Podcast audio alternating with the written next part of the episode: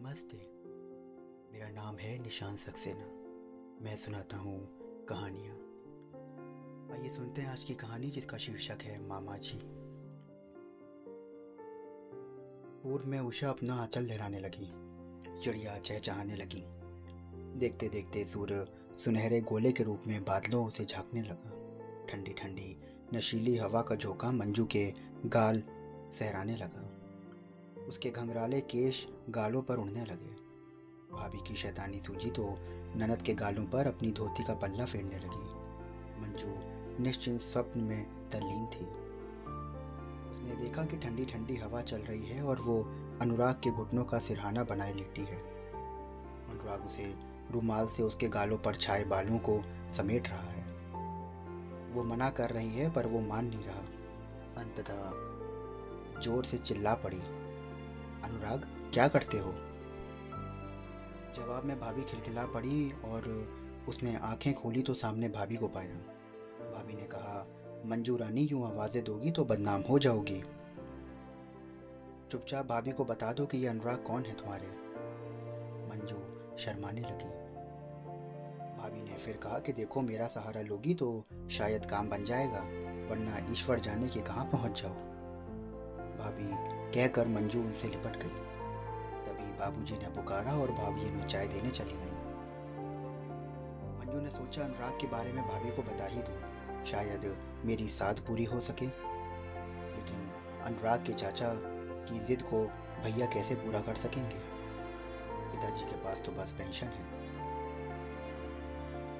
जो मेरे विवाह के लिए जोड़ी जा रही है, और भैया पर तो सारी गृहस्थी का बोझ है। शंभू बाबू बाबूजी, भाभी और पिंटू। अनुराग के चाचा की मांग हम कैसे भर सकते हैं? पूरे बीस हज़ार? कोई कहाँ से लाए? सीधे से नहीं करते बहाने से कर रहे हैं।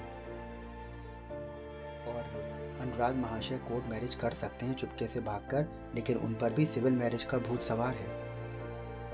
मुँह खोल चाचा से कह नहीं सकते, जैसे मुँह में जबान ही ना हो।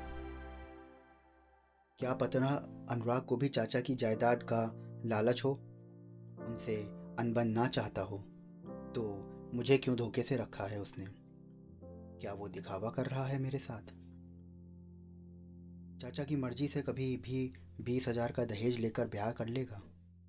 ठीक है, फिर मैं भी क्यों उसके लिए सोचती रहूँ, जो बाबूजी और भैया करेंगे, वही ठीक होगा। मैं व्यर्थ ही उसे सोच समझ कर मरी जाती हूँ। वो संयत हो गई और गृहस्थी के कामों में फंस गई। एक दिन भाभी ने मंजू को एक पत्र दिया और बोले कि तेरे भैया ने ये पत्र दिया है। पर तो इस लड़के के घर वाले तो बड़े सीधे हैं। दान, दहेज, कुछ भी स्वीकार नहीं। जो देना हो अपनी लड़की को देना। हम लड़की देखने आएँगे, पसंद आने पर थोड़ी सी बाराती लेकर विवाह करके ले जाएँगे। कल ही उन्हें आना है, ज़रा बाहर चाय दे आओ। सब ठीक हो जाएगा। पत्थर, ठीक हो जाएगा, तुम समझती हो कुछ नहीं भाभी। मैं क्यों नहीं समझती? अनुराग? वो जब इतना कमज़ोर है कि चाचा से मुँह खोलकर कुछ कह नहीं सकता तो इतना डरता है उनसे। मैं तो समझती हूँ, उसे भी जायदाद का मोह है। पैसे के पीछे वो तेरा मन भी तोड़ रहा है। प्यार करता तो साफ़ साफ़ बातें करे। मैं तो कहती हूँ कि तू उसे भूल ही जा। उसका प्यार सच्चा होता तो हमसे मिलने ज़रूर आता और अपने चाचा को भी समझाता। यह तो बस कॉलेज का प्यार ही समझो। मंजू जैसे टूट गई। देख कर पसंद तो कर लेंगे, लेकिन आगे क्या होगा? मैं कैसे मना कर पाऊँगी? मना कर दूँगी तो भैया और बाबूजी पर क्या बीतेगी? बिना शादी के क्या मैं रह सकती हूँ? शादी शादी शादी। लड़की की मुसीबत में जान डाल देती है ये शादी। और वो फबक पड़ी। अगले दिन बालेश्वर प्रसाद आए तो मंजू ने बेमन से श्रृंगार किया। बैठक।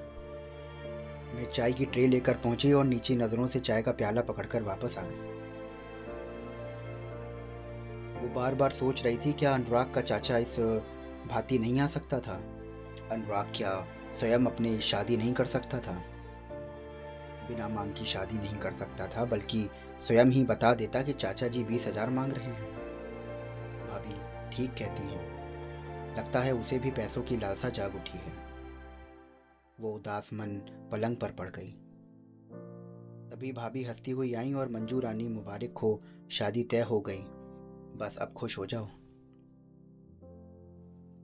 उसने सोचा, भैया भाभी और बाबूजी से कुछ ना कहेगी, जो भाग्य में होगा वो हो गया। शादी आवश्यक है तो होनी चाहिए।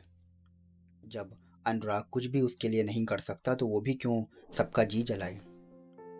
विवाह का दिन आ गया और सभी उत्सुक बिना दान दहेज के सीधे साधे ढंग से ये कैसी शादी होने वाली है? शाम को बारात आई, ना ढोल, ना धमाके, ना डफीरी ना ताशे। बस घर के सामने शामियाना लगा जिसमें दस बीस बाराती आए। दरवाजे पर चौकी डाली तो मंजू गुलाबी साड़ी पहने वरमाला लिए आगे बढ़ी। चौकी पर दूरा खड़ा था। उसने हाथ बढ़ाए और आँखें उठाकर देखा तो दंग रह गई। सामने अनुराग खड़ा था। मंजू कुछ क्षण को स्तब्ध रह गई।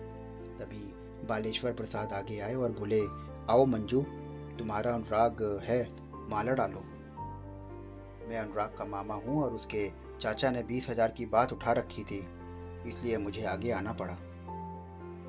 चाहता तो था कि इसके चाचा की बात कचहरी में पहुँचा दूँ, पर छोड़ ही दिया। क्यों? कचहरी में बात पहुंचाओगे? लो, मैं भी शादी में शामिल होने आ गया। मंजू ने सबके पार छुए और भाभी और भैया और बाबूजी से आशीर्वाद लेती हुई चाचा जी के घर चली गई। मामा जी ने फिर कहा कि, अगर कहो तो बहू बेटे को अपने घर ले जाऊँ। शादी तो मैंने कराई दी है। चाचा जी हँसी में डूब गए और ऐसे मिल गया उसे